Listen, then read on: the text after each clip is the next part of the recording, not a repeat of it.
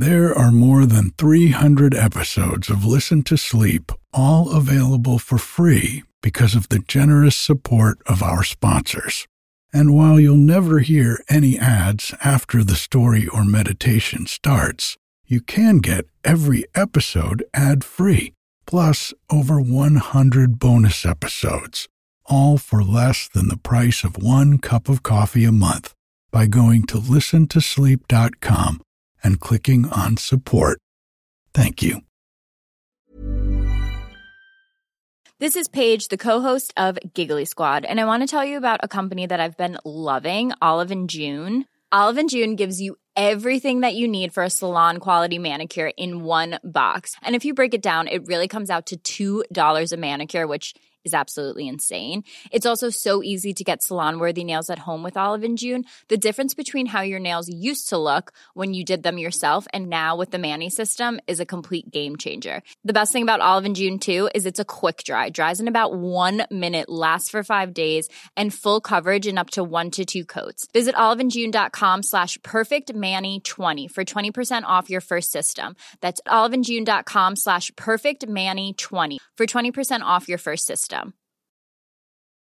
Cool fact a crocodile can't stick out its tongue. Also, you can get health insurance for a month or just under a year in some states. United Healthcare short term insurance plans, underwritten by Golden Rule Insurance Company, offer flexible, budget friendly coverage for you. Learn more at uh1.com.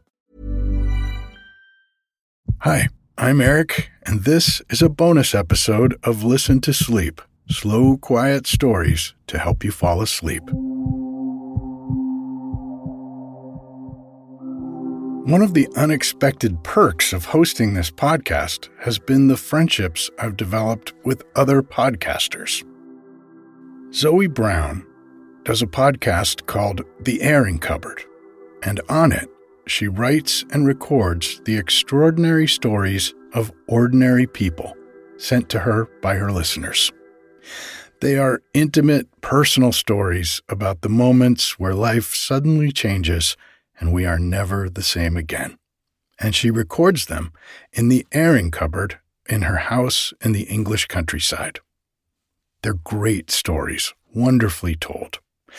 I can't recommend her podcast enough. If you aren't already a listener, go to the theairingcupboard.org and check it out, or search for it in your favorite podcast app. There's also a link in the show notes for this episode.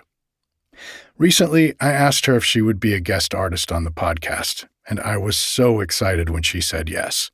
She picked a touching French story that is absolutely perfect with her beautiful accent. So, without further ado, here is Zoe Brown with tonight's bonus episode. Thank you so much for inviting me to read for you today. The text I have chosen is from Alphonse Daudet, he was a French writer and he published a series of short stories in 1869 called Les Lettres de mon moulin or The Letters from My Windmill. And he tells about his life having relocated from Paris into Provence in an old mill. I have chosen one of the story today because it reminds me of my childhood my little brother used to listen to a tape in French and he would be drawing for hours on the kitchen table listening to those stories.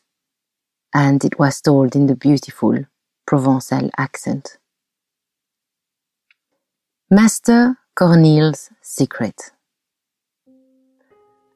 Francet Mamaï, an old fife player who comes and spends the evening with me now and then over a cup of mulled wine, narrated to me the other night a little village drama which my mill witnessed some 20 years ago.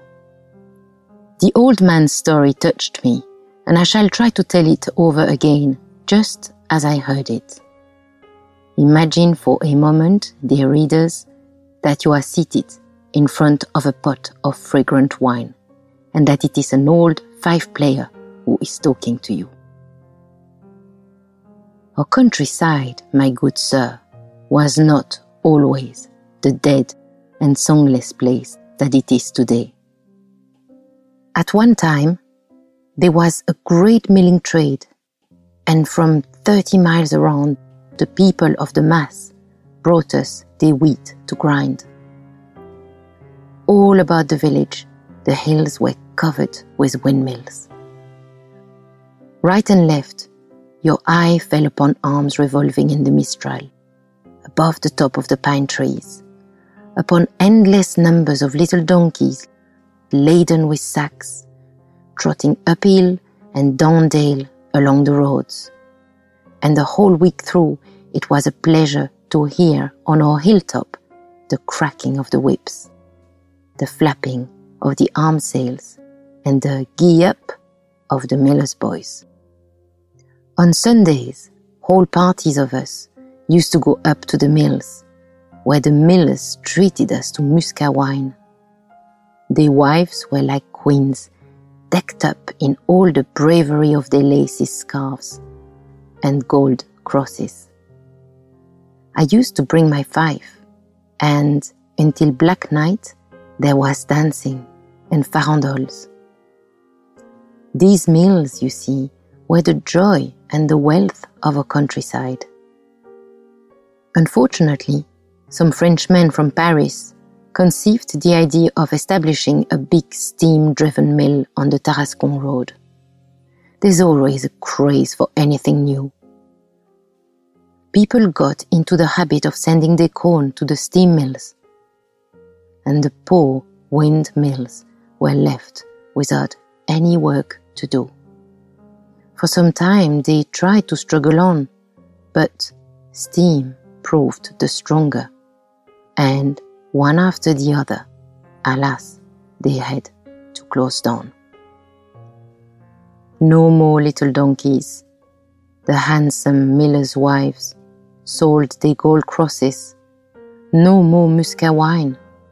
No more farandoles.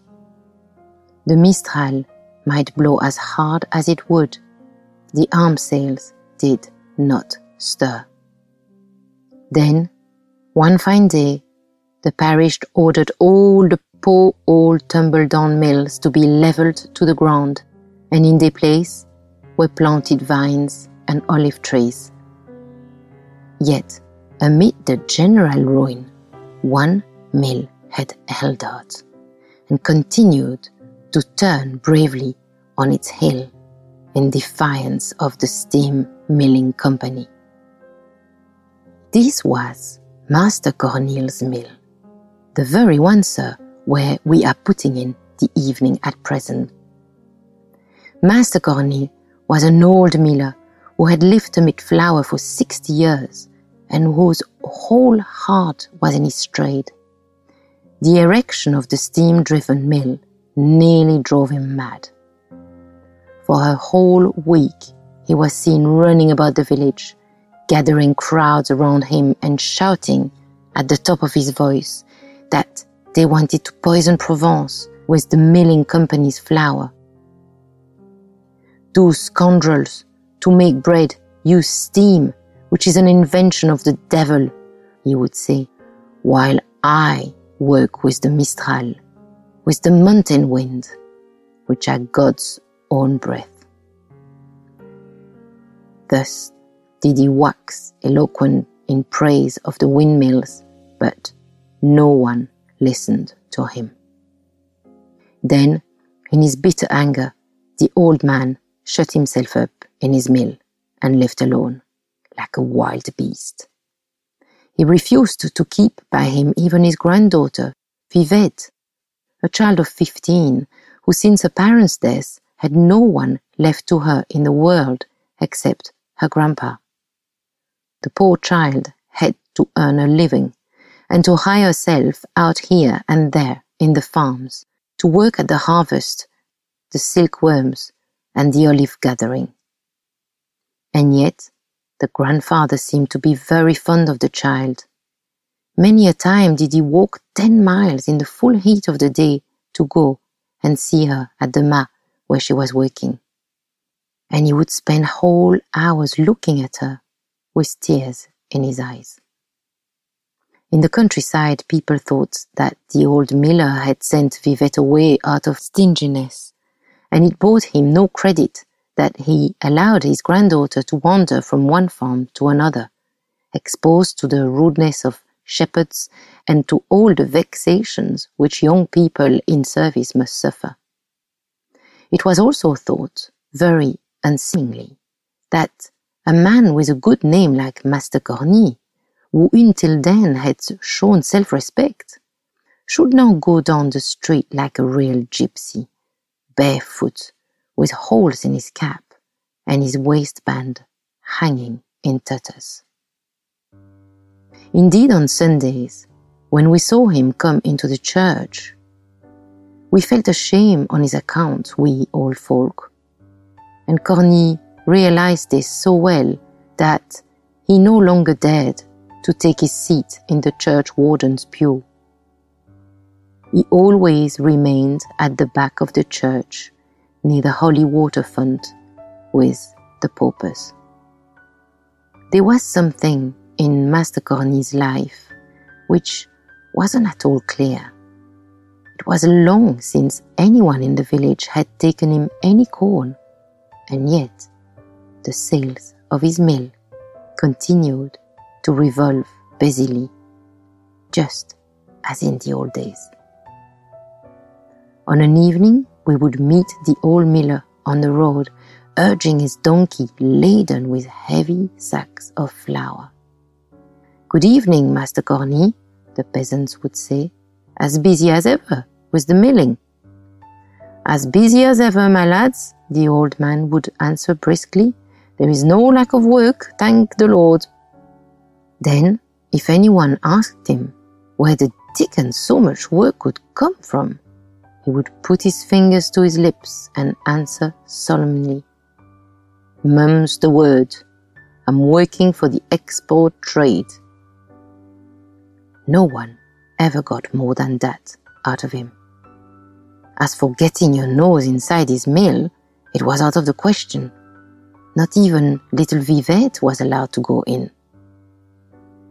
Passers-by always saw the door closed, the great sails whirling round, the old donkey grazing on the platform, and a big, starved-looking cat sunning itself on the window sill with an evil look in his eye. All this savored of mystery and set people's tongue wagging.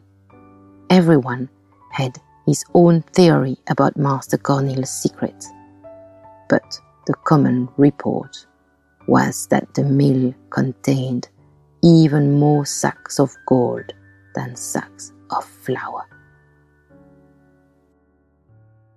Yet, at long last, everything was discovered, and this is how it came about.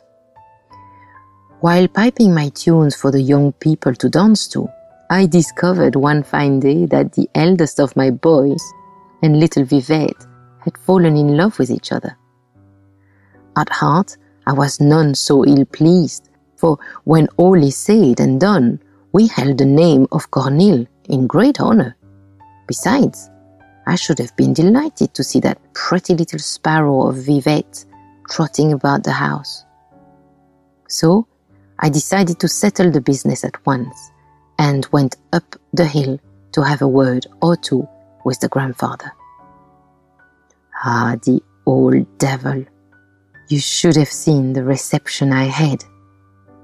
There was no getting him to open his door even.